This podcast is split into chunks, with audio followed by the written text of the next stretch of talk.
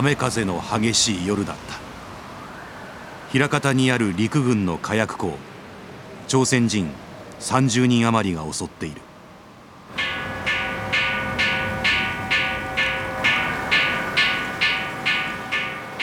大阪の町は大騒ぎになった。警察に通報が殺到。警察官在郷軍人青年団が駆けつけた。今から100年前。1923年9月12日未明。関東大震災の11日後の出来事。しかし朝鮮人が火薬庫を襲うというのはデマだった。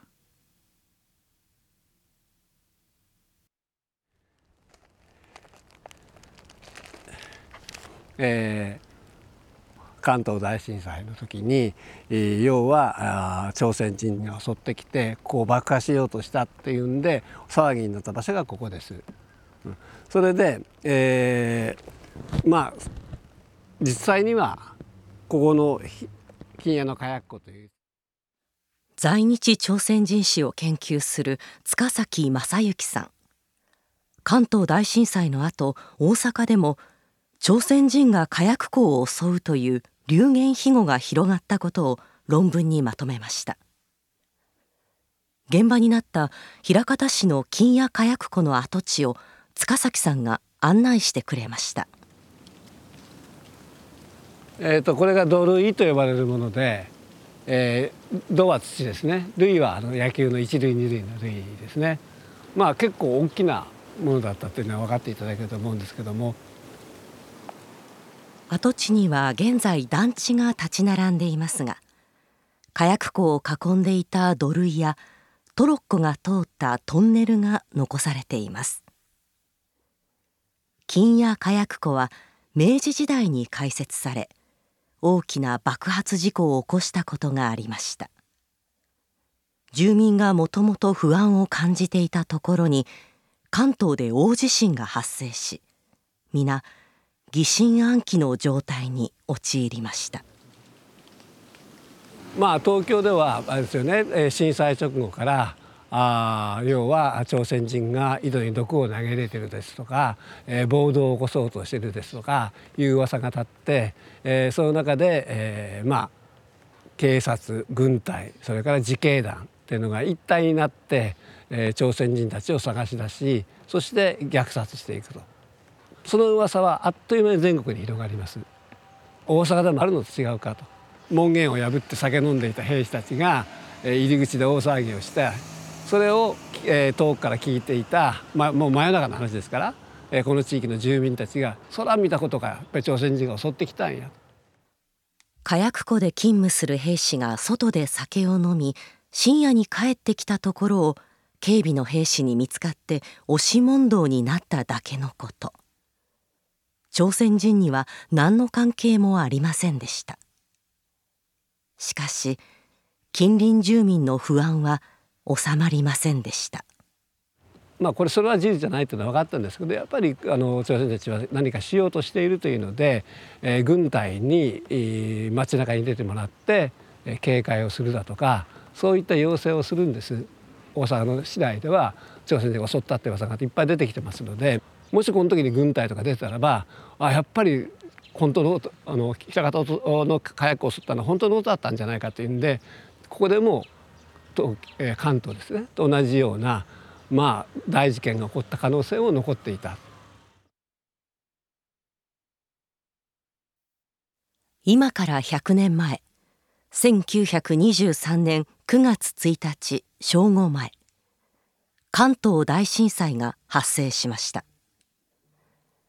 各地で火災が起こり死者行方不明者は10万5千人に上りました。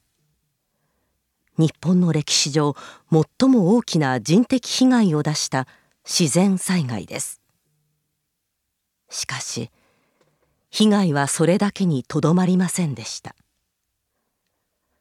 朝鮮人が暴動を起こした。井戸に毒を入れた。放火した。など流言飛語が全国に広がり新聞が書き立てます。そして関東一円で自警団軍隊警察が朝鮮人や中国人労働運動家を殺害しました。犠牲者の数は数千人に上るといいます。それから100年東京都は朝鮮人虐殺を否定するな否定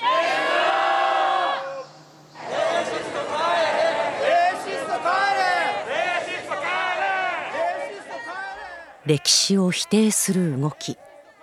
在日コリアンに対するヘイトは今も形を変えて続いています。100年前に一体何があったのか。それは現代にどうつながっているのか。流言飛語の源流を追いました。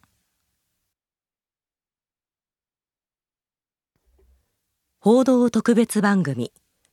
関東大震災流言飛語100年。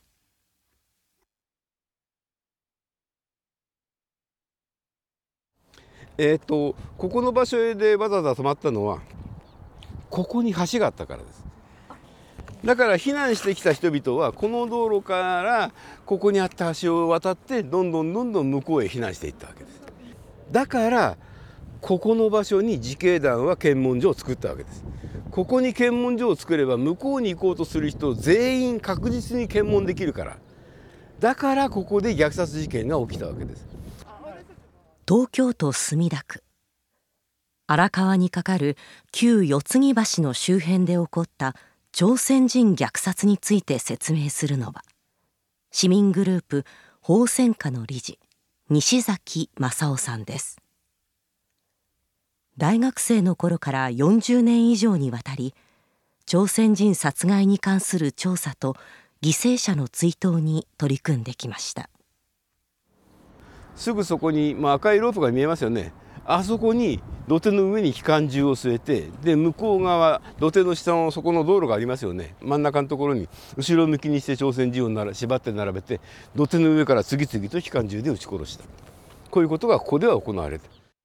この場所で朝鮮人が殺害されたと分かったのは偶然のことでした。1970年代地元の小学校の教諭絹田幸恵さんが子どもたちに荒川の掘削工事の歴史を教えようと地元のお年寄りに聞き取り調査をする中で関東大震災の時に殺害された朝鮮人の遺骨が河川敷に埋まっているはずだという話を聞いたのです。驚いた絹田さんは仲間に呼びかけて市民グループ関東大震災時に虐殺された朝鮮人の遺骨を発掘し慰霊する会を立ち上げました。そして今から41年前の1982年9月3日間だけの約束で国から許可をもらい河川敷で遺骨の発掘を試みます。重機を使った大規模な発掘はテレビニュースにも大きく取り上げられました。発掘作業に臨む絹田さんの挨拶です。関東大震災が起こり、えー、たくさんの朝鮮人がデマのために殺されて、えー四つ木橋の旧四つ木橋の下手に埋められたんです。大変怖かった。あ大変気の毒なことをした、うん、残念なことなので、えー、ちゃんとしたことをしてあげられるといいというようなお話をあちこちで聞きました。発掘の現場には大勢の人が集まりました。そして長い間タブーであった朝鮮人虐殺の話を次々と語り始めたのです。その時に収録されたインタビューです。今まあだいぶね月日が経っちゃったからね、みんな忘れちゃってるからねひどい問題とね言語には言えないよ、うん、まあこの辺にいるともうこのこっち側の旧市内のがボンボン燃えてるんでしょうよね、ええ、それと時々ボンボン落とすんだよね、うん結局どこが破裂するかなんか分かんないけどそれと倒れまた朝鮮が爆弾投げたとこうなったんだよね。だから朝鮮人って見たら見直しにしたいと。そこはね木の橋だったのね、はいはい、でね、はい、あのあいうえおってね札立ってたの。それどういう札なんですかあいうえいやカタカナであいうえって札立ってて、はいはい、でそこを通す四つに通すのに、はい、それは人の話を聞いたんだけど、はい、それをねあいうえを言えない人間あれ走らないから村に落としちゃったの言葉がうまく話せなければ朝鮮人とみなされ殺害されたことがわかります。自警団に殺害されそうになりながらも九死に一生を得た在日朝鮮人のチョ・インスンさんのインタビューもあります。チョ・インスンさんが関東大震災を経験したのは22歳の時。自警団に縄で縛られて旧四つ木橋を渡りました。橋の上足に乗っけたら歩かないんだ。歩かない。なぜ歩かないんだ？殺された人間が橋の上いっぱい。いっぱいだから足が運べれないの、うん、向こうの土手がいっぱいだもの、みんな頭皮だとかいろんなの持って行ったり来ったりも包丁とか、まあ、そういうの持って朝2日の朝、大人女何でももう手ぶらで出なくて何が持って出て総動員でもって朝鮮人3日で殺すんだもの。それで言ったら橋のここまで切ったらまだた止まれてんだよ。止まれてるから止まったらさこの3人出出てこいって言うんでちょこっちちょっとよくだそれ3人出てきたらこう3人立った時って俺はこのぐらい離れといて。それでぐらっとまでそこでもって飛びでもって殺しに行ったの。3人が殺された、うん、3人殺されたんだ、うん、恐ろしくてね、うん朝鮮人3人がチョ・インスンさんの目の前で殺害されたのです。チョさん自身も足に飛び口を振り下ろされ大怪我をしました。河川敷の発掘調査の時はあの日生き別れになった自分のいとこの遺骨が出るのではないかとずっと現場を覗き込んでいたといいます。ここで朝鮮人を殺害したのは民間人の自警団だけではありません。軍隊が朝鮮人を殺害したのを見たという人もインタビューに答えています。何人ぐらい殺されたんですか？私が見たのはだから十何人でした。11人私が見たのはね。あそうですか、ええ、場所はどこら辺ですか？場所はこの辺でしたよ。この土手のところあたり。土手の下。土手の下にだからね、ええ、川の向こう後ろ向けに、うん、後ろ手にこう岩がれてて、これに川川の上立たれてどっちもいいから軍隊が機関銃で撃っちゃったんですよ。バラバラバラ。荒川河川敷の虐殺については後に著名人も書き残しています。アジャーパーのギャグで一世を風靡した喜劇役者万順こと万順三郎山形県から上京し15歳で関東大震災を経験しました。火の海の中を逃げ惑い命からがらたどり着いた旧四つ木橋で見た光景を自伝「万順のアジャパー人生」の中に書いています。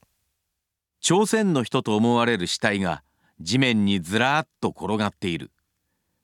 その死体の頭へ「この野郎この野郎」と石をぶっつけてめちゃめちゃに壊している。生きた朝鮮の人を捕らえると背中から切りつける。どさりと倒れ最初白身のように見えた切り口からしばらくしてピャーッと血が吹くんだ。映画館へ朝鮮の人が逃げ込むと皆で追っかけて屋根へ逃げたところを下から猟銃でバババーンと撃ち落とす。まあひでえもんだった。万順三郎自身も自警団に刀を突きつけられ「いろはにほへとを言ってみろ」と凄まれます。ズーズー弁を出しちゃいけないと思いながらどうしても直せない。危うく朝鮮の人と間違われるところだった大声で軍歌を歌ったり母と妹が熊谷にいることを話したり俺が紛れもない日本人であることを必死に証明して命拾いしたが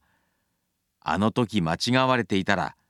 今頃万順はいないはずだ。少しでも変わった様子があると朝鮮人と疑い殺害するという異様な状況。2年前に亡くなったこの研究分野の第一人者菅独さん滋賀県立大学名誉教授が虐殺の背景についてインタビューに答えています。1982年の発掘調査の時の取材です。あ当時ですね、はい、多数の朝鮮の人が、はい、えー、殺されたということは、これは背景としてはどういうものがあるんですか、うん、やっぱり朝鮮の民族独立運動の効用ということですよね、うん、その当時のまたマスコミがあその独立運動というものを不定という形で捉えた、うん、不定先人盲導すとか不当先人放火すとか爆弾を投げたとか拳銃を発射したとか、まあ、こういうような報道が当時の日本のマスコミを通じて日本の民心をいわば汚染していたと荒川河川敷の発掘作業は3日間行われましたが肝心の遺骨は結局見つかりませんでした。その理由は後に明らかになります。関東大震災の2ヶ月後警察が遺骨を掘り返しトラックで別の場所に持ち去ってしまっていたのです。政府が事実の隠蔽を図ったことが当時の資料や新聞記事から分かってきました。絹田幸恵さんが立ち上げた市民グループは遺骨の発掘を断念。その後絹田さんも証言者たちも亡くなりました。活動を引き継いだ西崎正夫さんは東京全域の証言を集めることで真相を解明したいと考えます。当事者の聞き取りは年々難しくなっていきましたが図書館をめぐって郷土資料や自伝日記などさまざまな文献を読んで集めた証言は1100に上りました。こんな話もあります。震災の時に火災がひどかったんですね。で火災のひどかった地域ではその火災が収まった後にその火事は朝鮮人が火をつけたから火事が燃えたんだっていうデマが流行った流言飛語が流行ってしまってでそうなるとそこの火災の地域のすぐそばに住んでいた朝鮮人は殺されるんですけれどもどうやって殺されるかっていうと焼き殺されるんですよ。それはなぜかっていうと朝鮮人が火をつけたから自分の肉親は焼け死んだんだって人々が信じたからです。だから朝鮮人は親の敵子供の敵なんです。だから自分の肉親が火事で死んだように朝鮮人を焼き殺すわけです。そういう証言が両国でも浅草でもどこでも火災がひどかった地域ではたくさんあるんですね。それはやっぱり衝撃ですね。朝鮮人が殺害されたのは東京だけではありません。警察や軍隊は朝鮮人を保護するという名目で収容所に連れて行きますがその途中で殺害された人たちもいました。千葉県における関東大震災と朝鮮人犠牲者追悼調査実行委員会が今から45年前に聞き取った貴重な証言テープがあります。渡辺義雄さん。当時千葉県船橋警察署の巡査部長。震災発生の翌日警察署に電話がかかってきたといいます。その時に私が電話に出ましたらね東京方面から来た朝鮮人3000名とそれから河野台の砲兵隊とは目下井戸川を挟んで交戦中でございます。警戒を要します。これだけ電話できた、で「あんたはどなたですか?」って言わないの子は。だけどもね本当だと思ったからえらいことになっちゃったわい。っていうような気持ちがあったわけだよ。これがデマであったことはしばらくして分かりました。しかし人々の疑心暗鬼はますます強くなります。渡辺さんは軍隊が連れてくる朝鮮人を引き継いで習志野にある捕虜収容所に連れて行くよう上司から命じられました。朝鮮人を保護するという役目です。渡辺さんは朝鮮人を縛って連れてきた兵士に声をかけます。ちょっと待ってくれってわけでこうやって。この人たちをね我々にここで渡してくれませんかと言っただよ、うん、あとは兵隊が何て言うかと思ったらね我々は上司の命令でこの人たちはね船橋の自警団に引き継げとこういうことを上司から私我々は命令を受けてきたんだ。ね、それを今あんた方にここで渡すわけにいかませんこしただよ。いやそうじゃないんだよと。これをね船橋まで連れて行くと自警団に引き渡せば全部殺されてしまうぞと。うん、これ押し問答やったわけだよ。うん、そうしたところがね騒ぎが大きくなっていた時だったからもう自警団がどこに朝鮮人がいるかというようなことであれを探したわけだよ。でそれやんのにね誰かが鐘を叩いたわけじゃんじゃんじゃんじゃんじゃんじゃんと落としましたよその頃消防っての鐘叩くからねすぐ。ったとこは人がまあ来た来たたまげたやんと飛びかくやつもある高槍持つやつもあるそういう連中たまには日本と思ったやつもいましたよ。でそういう連中がその細い道をね、うわーって言ってくるんだよ騒ぎながら。興奮した自警団数百人に少人数の警察官では太刀打ちできない状況でした渡辺さんは応援を求めるために一旦警察署に戻ります。そして再び現場に向かうと。今度行ったところがねもうえらい大きな声が「万歳万歳」ってやってんだよ。ね？困ったなこれやらっちゃったか全部なっていう気分だったわけだ。その数がね、えー、53人ですよ。53人が殺されるのを警察官はなすすべもなく見ていたといいます。鉄道の建設現場で働いていた朝鮮人労働者で女性も3人いました。当時を振り返って渡辺さんは話しました。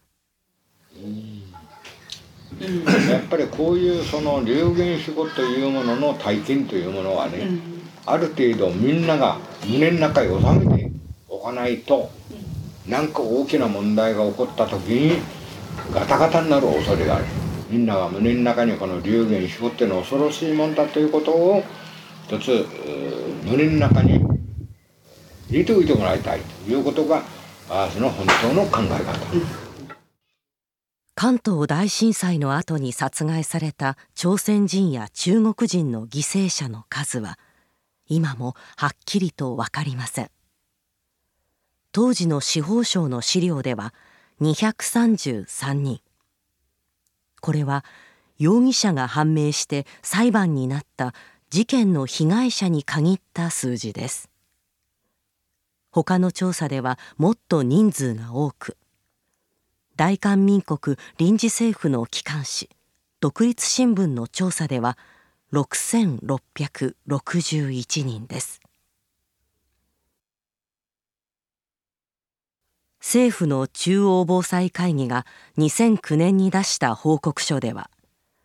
殺傷事件の犠牲者の数は震災による死者数の1%から数パーセントつまり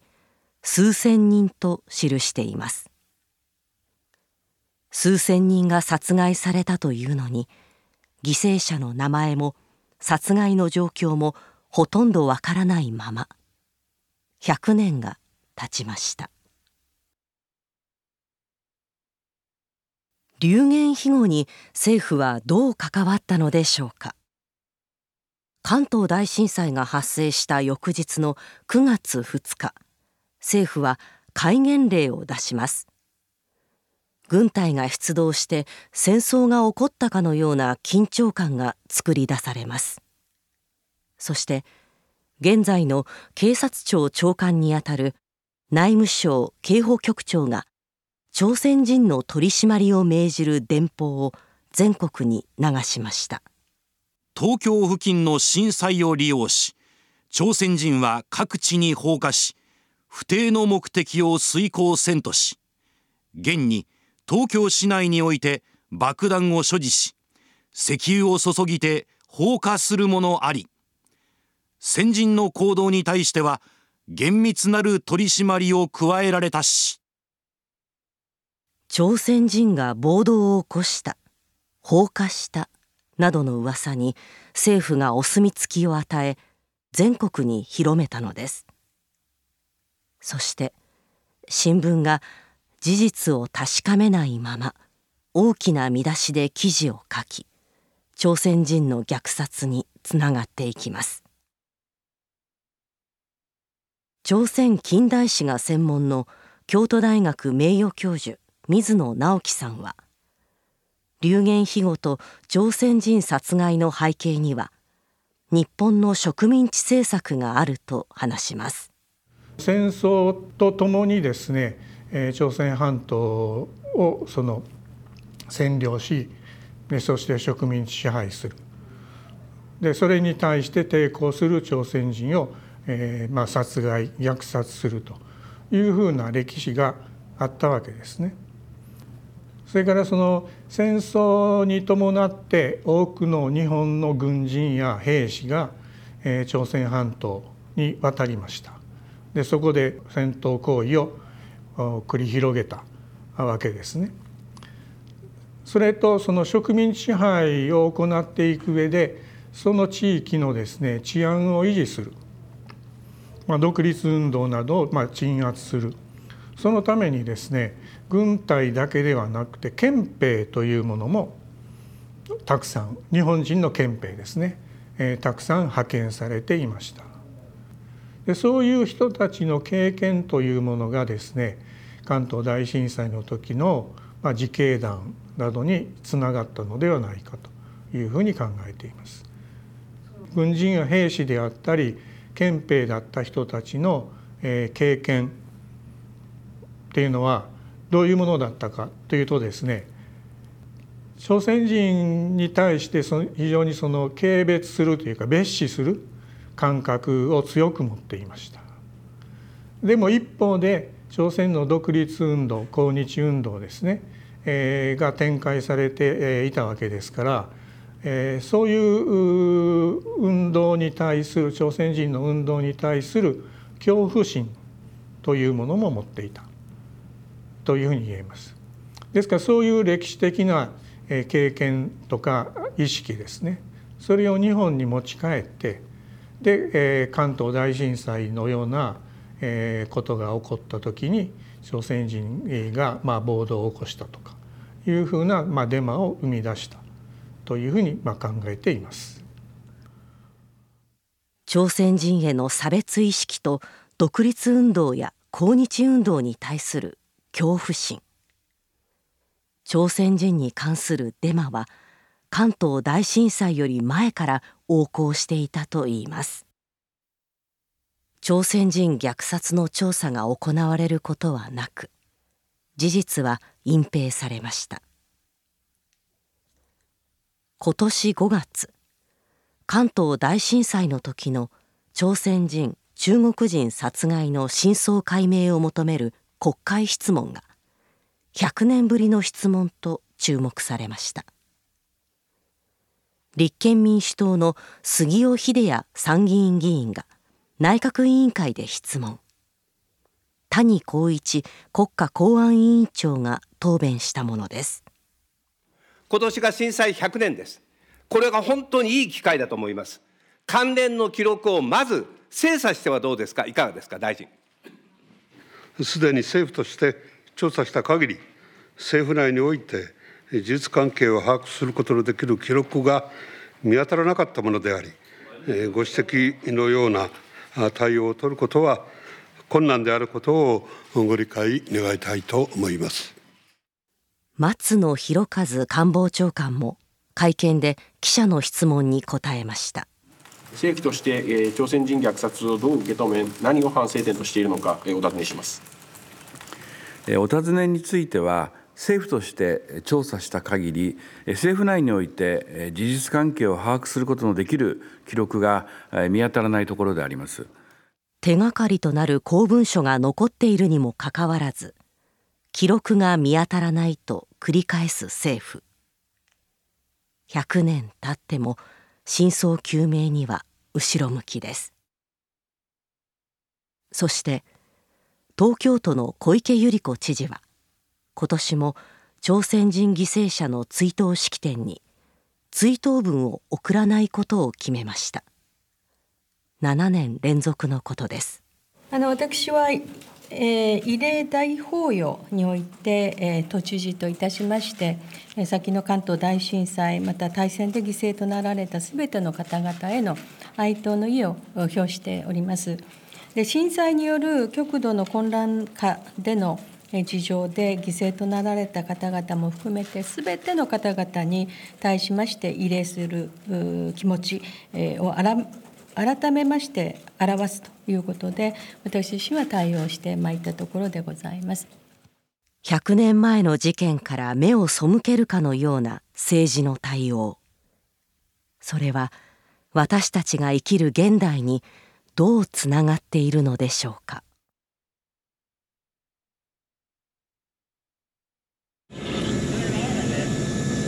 えー、神戸の上空に来ています。え今ご覧いただいているのは、えー、神戸の長田区須磨区辺りで発生した大規模な発、え火災による煙です、え煙がもうもうと立ち込めていますが、えーえー、あの場所ではかなり大規模な火災が発生しております。1995年1月17日阪神・淡路大震災が発生しました。大きな被害を受けた神戸市長田区には大勢の在日コリアンが暮らしていました。こちらは FM ワイワイです。神戸市長田区海運町のカトリック高取教会の敷地内に設置されましたスタジオから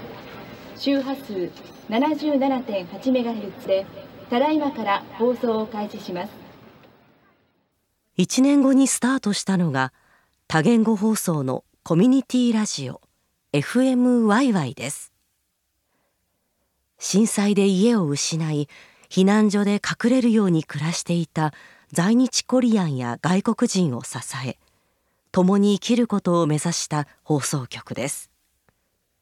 その FM ワイワイでパーソナリティを務めた在日コリアンのリ・オクスンさん。阪神・淡路大震災で自宅が全壊し家族で避難所に行った時のこと。頭をよぎったのは関東大震災の朝鮮人虐殺でしたなぜかふと身の危険を感じてしま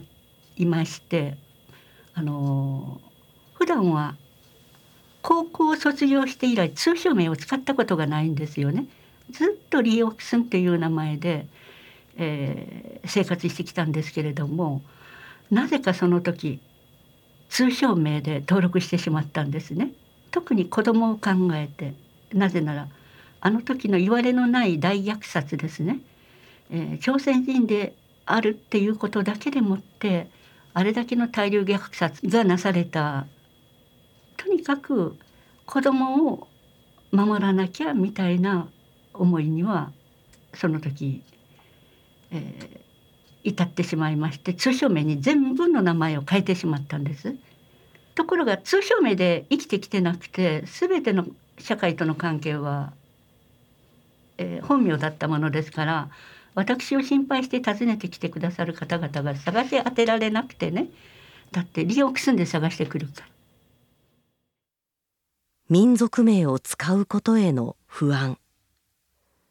リ・オクスンさんのように民族名で生活しているにもかかわらず自分や家族の安全のために。避難所では日本の通名を登録した在日コリアンは少なくありませんでした。そして21世紀に入ると。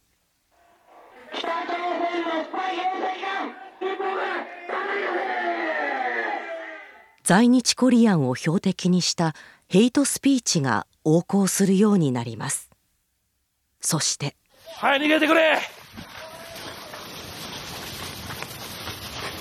はい大家さん逃げて。大家さん危ないで。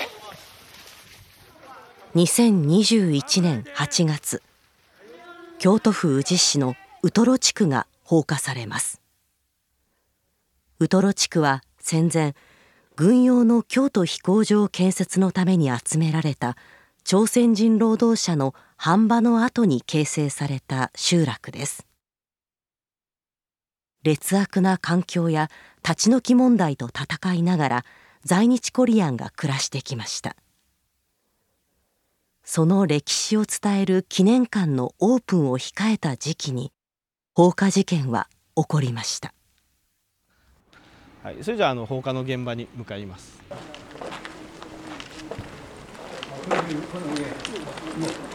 えっとここはですねもともとこのような倉庫があったところでしてでここに看板を保管しているということを知った当時22歳の青年、え彼はそのインターネット YouTube で、え、見たっていうんですねでまさに私たちが記念館を作ろうとしてですねいろんなところに訴えてこれからこういう取り組みをしますというのを宣伝していたあそういった中で彼はここに看板が所蔵されているのを知ってここに火をつけるわけなんですね。ウトロ平和記念館副館長のキム・スファンさんは記念館を訪れる人たちを放火現場に案内します。えー、5軒の空き家がほとんど全焼状態になっておりますしまたここ2軒は民家実際人が住んでいたんですねその時。で特にこの隣の家は小学生が2人、えー、住んでいる家でして子供部屋がまさにこの2階だったわけなんですね。で放火があったのはあの月曜日の午後4時ですから本来だったら子どもたちがあの2階の子ども部屋で遊んでいてですね親は仕事に行っているそういう時間帯だったんですけどもその日は運よく子どもたちが外に遊びに行ってて被害を受けなかったんですね。怪我人が出てもおかしくない状況でした。放火したのは22歳の無職の男。ネット上でウトロ地区の存在を知ってからわずか数日後に犯行に及んだといいます。懲役4年の判決を受けましたが法廷では韓国人に敵対感情があった。住民がウトロ地区を不法占拠しているなど身勝手な主張を繰り返しました。実際、えー、拘置所で面談した時でもですね彼にあの確たる知識であるとか信念とかそういったものが全くないというのがあの感じ取れましたのでインターネットの世界ではですねあのいろんな言説、えー、ヘイトスピーチが氾濫している、えー、そういった中で、えー、そこに、えー、影響されたということではないかなと思うんですね。えー、なのでその世界では在日は叩いていいんだと。在日を叩くことが正義なんだというような言説があ溢れてですね、えー、それが規制されていないということはつまりこの社会で許されている。このような土壌があ彼のような屈折した思いを持った人たちを引き込んでこのような行動に、えー、走らせたのではないかなと思います。日本には差別を禁止する法律がなくインターネット上のデマは野放しの状態です。2016年にヘイトスピーチ解消法ができた後も差別的な動機での犯罪ヘイトクライムは減っておらずかえって深刻になっているとこの問題に詳しい弁護士の諸岡靖子さんは話します。ちょっとこの間見てるとやっぱり新たな段階に入ってしまったというふうには思ってています。というのはウトロのヘイトクライム事件。それをやった人っていうのがそのヘイトデモやヘイト外戦を繰り返してた人じゃなかったんですよね。特別のなんか差別的な団体に入ってた人ではなくってネットを見てでしかも若い人だったんですよね。ですのでそういう人たちがあの平気でその、まあ、ネット上から現実のあの社会でのあの具体的な物理的な攻撃にまで、えー、踏み込んでしまう。というところでそこの垣根がまた一段下がってしまったと。あの火をつけたってそれもその民家に火をつけて直接死をもたらすような犯罪という意味でもやはりあの衝撃でしたし非常に大きなショックをあの在日の社会にもたらしたという意味でも大きかったですインターネットや SNS で広がるヘイト若い世代は流言飛語についてどう感じているのでしょうか。大阪公立大学で在日コリアンと日本人の学生が朝鮮人虐殺のドキュメンタリー映画を見て話し合う勉強会が開かれました。在朝鮮人に対する扱いがちょっとあまりにもその当時ひどいなって思ったしその問題が100年経った今でもあまり解決されてないっていうのがうんすごい腹立たしいというかちょっと感情的な部分ではちょっとそういう思いをしました。本当に1週間足らずでなんかこんなになんていうかデマも広がってでそこから実際に、まあ、虐殺の行動も起こされてっていうのがあってなんか当然この当時ってさあのツイツイッターじゃないか X とかさ SNS とかがないわけじゃん。やのにさ一日足らずでこんなに広がるのって普通にすごいなって思った今日本人が日本,、まあ、日本で育った人今の若い人とかとかが知ってるかって言ったら知ってる人ってすごい少ないと思うそれって調べてたらその日本政府がいまだに公式に認めてないっていう問題があると思って。日本政府は関東大震災時の朝鮮人虐殺の真相究明を進めろ8月下旬真夏の太陽が照りつける東京都庁前。日本人と在日コリアンの学生たちが全国から集まり朝鮮人犠牲者追悼式典に追悼文を送らない都知事に対し抗議の声を上げました。朝鮮半島にルーツがある学生が訴えます。私は日本人の父と在日朝鮮人の母を持ちダブルとして生まれました。自分が自分の母が在日朝鮮人だと知ったのは高校1年生の時です。大学生になって自ら学び在日朝鮮人の同胞たちに出会う中で母や母の家族たち在日朝鮮人たちが日本の植民地支配によって苦しんでいるのにひっそりと暮らしてきたのだと学びました。私自身は高校1年生まで日本人だと思っていたので自分の中に朝鮮人への差別や日本の加害性の認識がなく日本が戦争で支配してきたこと関東大震災朝鮮人虐殺の事実なども何も知ら中で知らない中で育ってきました。東京都は朝鮮人虐殺を否定するな！否定日本人の学生もマイクを握りました。私は小学校から大学まで日本の公立学校で教育を受けました。関東大震災朝鮮人虐殺。そして日本の植民地支配の中で朝鮮の人々がどのような思いをしてきたか。私は学校教育の中でそれを知ることが一度もありませんでした。日本の皆さんこのような現状をどう思われますか？虐殺は過去の話ではありません。朝鮮人に対するヘイトクライム。朝鮮学校に対する差別は日本人が朝鮮人に対して行ってきたことを本当に反省していれば決して起こらないことです。自分の思いを語った学生たち。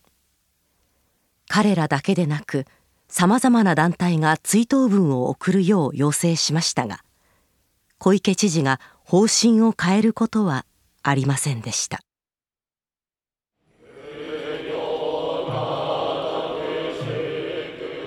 9月1日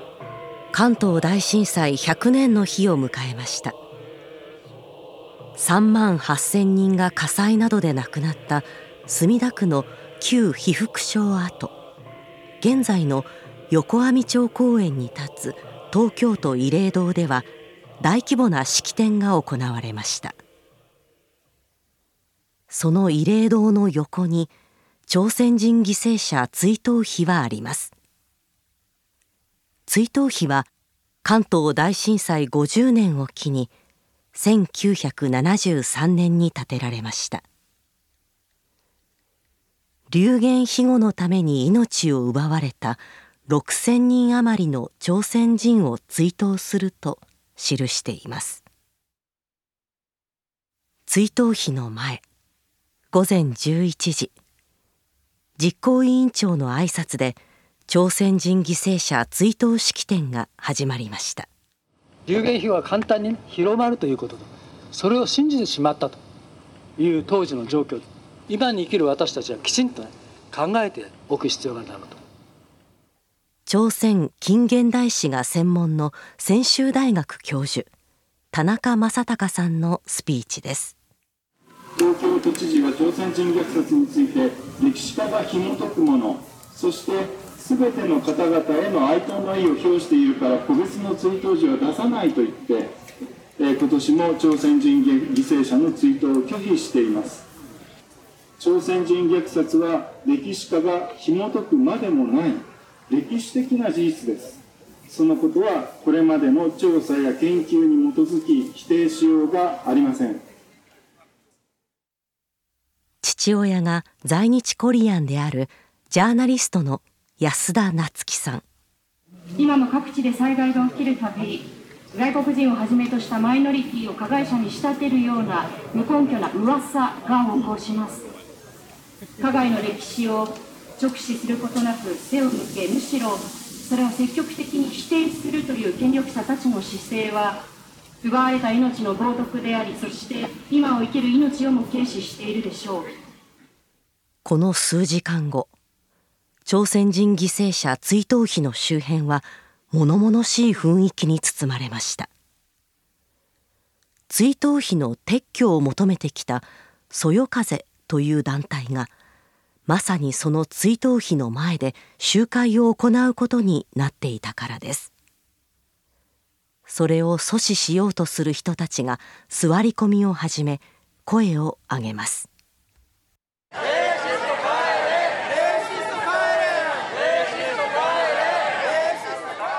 そよ風は小池知事が追悼文を送らなくなった2017年から毎年9月1日朝鮮人犠牲者追悼式典と同じ時間に公園の一角で追悼式典の方にスピーカーを向けて集会を開いてきました。4年前の集会での不定朝鮮人などの発言は東京都からヘイトスピーチと認定されました。震災100年の今年は時間をずらして9月1日の夕方にまさに追悼碑の前で集会を開くということで東京都に申請。都は公園の使用を許可しました。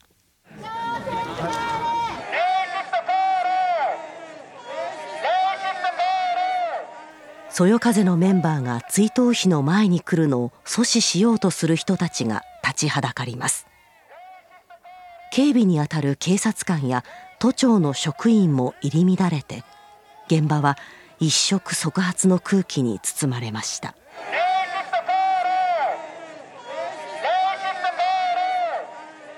結局そよ風のメンバーは追悼碑の前まで来ることを阻まれ公園内の別の場所で集会を開催しました。集会では追悼碑に刻まれた「犠牲者6000人余りという数字はデマで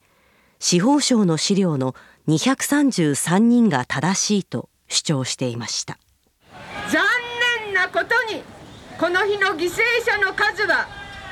なんと6000人という高等無形にして非科学的な人人数にされてしまいました。これはことさらに日本と朝鮮半島すべての人々との友好を阻害しようとする一軍の日本人の仕業であります。何そんなに怖がってんのか。真実の歴史を明らかにされることを怖がってんですよ、ね、6000人ではない。233というこの数字これが明らかになることが彼らにとっては恐怖で恐怖で怖くてしょうがないんだ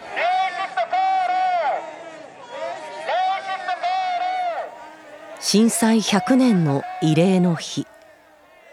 犠牲者たちはこの光景をどう眺めたのでしょうか。これより2023年度の関東大震災韓国朝鮮人犠牲者追悼式を開催いたします。今年は関東大震災から100年の年であり一夜明けて9月2日東京都墨田区の荒川河川敷。この場所で大勢の朝鮮人が殺害されて100年です。追悼式に毎年参加している遺族がいます。キム・ドイムさん87歳。関東大震災の後母方の叔父が殺害されたと話します。母の10歳年上のお兄さん母にとってはお兄さん。でお父さん代わりのお兄さんだった。母にとっては。土木をやってたんですよ。で土木の一人土木の若い人たちの一人がみんなにあげるお金給料を持ち逃げしちゃったんです。それを追いかけて東京に向かったんです。それっきり帰ってこなくて私が5歳の時にうちの母がから聞きました。夜寝る前にね、うん、あ私が私を寝かすつもりで私と弟が寝寝てる枕元で母は縫い物をしながらこういうことがあったんだってもうなんか独り言のようにその表情が母の表情がものすごい悲しそう悲しいその表情母の悲しみは私の今のここには残ってます。今年は初めて20代や30代の若い世代が中心になって追悼式を企画しました。今日はこの虐殺を目撃した人々により残された膨大な数の記述や証言をもとに当時を振り返り殺された人々を悼み同じようなことを二度と繰り返さないと誓う時としたいと思います。当時の証言そして犠牲者への思い。100年後の若い世代の朗読の声が河川敷に響きます。子供たちは並べられて親の見ている前で首をはねられその後親たちを貼り付けにしていた。生きている朝鮮人の腕をノコギリで引いているやつがいた。追い出された朝鮮人78人がそこへ逃げ込んだので自警団の人は猟銃を持ち出して撃ったんですよ。向こうへ行けば向こうからこっちへ来ればこっちから撃ちしてとうとう撃ち殺してしまいましたよ。荒川駅の南の土手に連れてきた朝鮮人を川の方に向かせて並べ兵隊が機関銃で撃ちました。私は86名の朝鮮人が銃と剣で切り殺されたのをこの目で見た。軍人どもはみんな連部場になだれ込んでくるや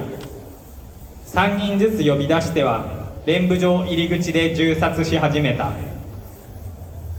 すると指揮者は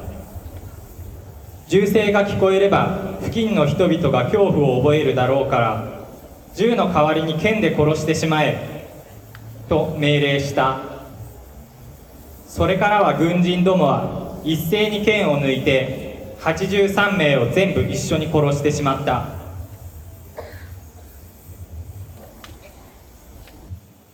朝鮮人を探し出して殺そうとする人々があふれる中朝鮮人をかくまった日本人もいました。町内の連中が来て朝鮮人がいますか？いたら殺してしまうという。私はいませんと言って嘘をついた。何も悪いことをしていない人を突き出すわけにはいかない。しかしかくまっているとただでは置かないという風評が伝わってきて家の者たちが動揺しだした。私は固く口止めをして李さんを押し入れの中にかくまい3度の食事を自分で運んだ。殺された人たちは語ることができません。そして私たちは殺されたあなたの名前すら知りません。100年前のあなたをこの場所から想像したい。生活の延長線上で隣の人が殺されたり殺したりしたこと。もしかしたらあなたが隣にいたかもしれないということ。もしかしたら隣にいるあなたがいなかったかもしれないということ。私たちは今ここにいる。